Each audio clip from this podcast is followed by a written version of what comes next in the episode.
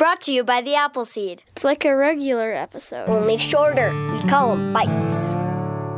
It's great to have you with us for an Appleseed Bite, a mini episode of the show, just a single story long, just a few minutes in case you've only got a few minutes and you want to fill those few minutes with some great storytelling. And we've got some great storytelling for you today. We bring you a few of these bites each week in preparation for dropping our Thursday full hour long episode of the show filled with stories for you and your family.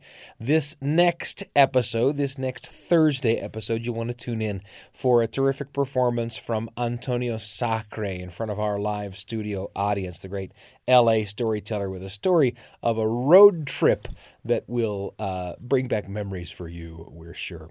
In the meantime, I'm thrilled to be joined in the studio by one of our producers, Dr. Heather Bigley. Heather, thanks for joining me. Hello. We're going to hear Dan Keding's story, yeah? Yeah, The Wolf's Debt, which uh, I didn't know where it was going. I mean, I should have from the title, but I, you know, there comes a point in the story where I'm like, a wolf is a wolf. a wolf. So There's a wolf. There's a debt, and therein lies the story. Here Yes. it is: Dan Keding with the Wolf's Debt on the Appleseed. Once a long time ago, there lived a young farmer, his wife, and their daughter. One day, word came to them that his own father was ill and he was needed back home. His wife told him that she would take care of the farm and that he must go to his parents at once. The next day, he left for his old home with a few belongings and even fewer coins. Now, the walk to his parents' home was a full day, and a great deal of that journey was through a dense woods. As the young man walked through the forest, he remembered the days of his childhood and how much he loved his mother and father. He was laughing out loud at some memories when suddenly his daydreaming was interrupted by an odd sound. It reminded him of a badger, or perhaps an animal that was wounded or caught in a trap. Now the young man was tender hearted, and the thought of another living creature's suffering bothered him greatly. He felt he should find the animal and help it, or at least put it out of its misery. He left the path and walked through the woods, following the cries. He came to a clearing, and there in the middle was a huge gray wolf. But the animal wasn't in a trap. It just lay on its side, its mouth open wide, and growling out that strange, strangling sound. At first the young man was frightened, but when the wolf saw him, the animal sat up and pawed the air like a big dog, its mouth still wide open. The young man could see that there was something pushing against the throat of the animal from the inside. A bone or a stick must have gotten lodged in the wolf's mouth. He knew that the animal couldn't eat or drink with that caught in its throat, and that it would die a slow, terrible death. Slowly the young man crept towards the wolf. The wolf lay on its side, and when the young man knelt beside it, the animal put its head in the young man's lap. Well, friend wolf, it seems that you have a problem. Now this may hurt, but you have to trust me. Golden eyes of the wolf seemed to say that he did trust the young man. Slowly the farmer put his hand down the throat of that wolf, past those long, sharp teeth, till he touched the bone. With a quick twist, he had the bone out. The wolf jumped to its feet, growling. But then it opened and closed its mouth, and it swallowed, and finally came up to the young man and rubbed against his side. The wolf's tail swished once, then twice, and then it bounded into the forest and was gone. The man smiled. A good deed is a good deed, whether repaid or not. He continued his journey feeling happy that he had helped save the wolf's life. When he finally reached his parents' farm, he found that his father was very sick indeed. The crops had rotted in the field because no one could harvest them. No new crops had been planted, and the debts had piled higher and higher. First, we must get father well again, he said. He needs some good food. But there was no food in the house, not even a grain of rice. And as the young man looked at the few coins he had brought and tried to figure out what he could buy with them, there was a scratching at the door. When he opened the door, there sat the big wolf. It dropped a pheasant at his feet. Oh, Brother Wolf, have you brought me food? The long tail swished once, then twice, and then he was gone. The pheasant was cooked, and soup was made, and the father began to regain his strength. But the next day, the creditors came. They owe me this much, said one. They owe me this much, said another. We'll take their farm away, said a third. The coins he had would not pay off one debt, let alone three. And then he heard the scratching sound again, and when he opened the door, there stood the gray wolf. Well, brother wolf, I know you could feed me, but can you pay off our debts too? The young man laughed at the thought. The wolf bent his head and dropped a small leather pouch at the farmer's feet. The long tail swished once, then twice, and he was gone. The little pouch was filled with gold coins.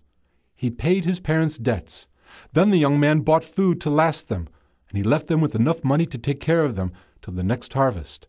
He even kept three gold coins to take home to his wife and daughter. A few days later, with his father on the mend, the young farmer left for home. As he walked through the woods, he thought how his kind deed had so helped both the wolf and his parents. Suddenly, he heard a sound. And as he turned, he saw six rough looking men, swords on their hips, standing behind him. Give us your money, or we'll take your life. They drew their long swords. I only have a few coins, said the young man. Then perhaps we'll sell you as a slave. You're young, you look strong, you'll fetch a good price. Suddenly, they all heard growling from the woods around them. Then the wolves appeared, first one, then another, till a dozen gray wolves surrounded the robbers, lips pulled back and teeth gleaming, sharper than the swords of the thieves. The men dropped their weapons and ran for their lives, the wolves hard on their heels, all except one. That huge wolf rubbed up against the young farmer and looked into his eyes as if to say, My debt is repaid.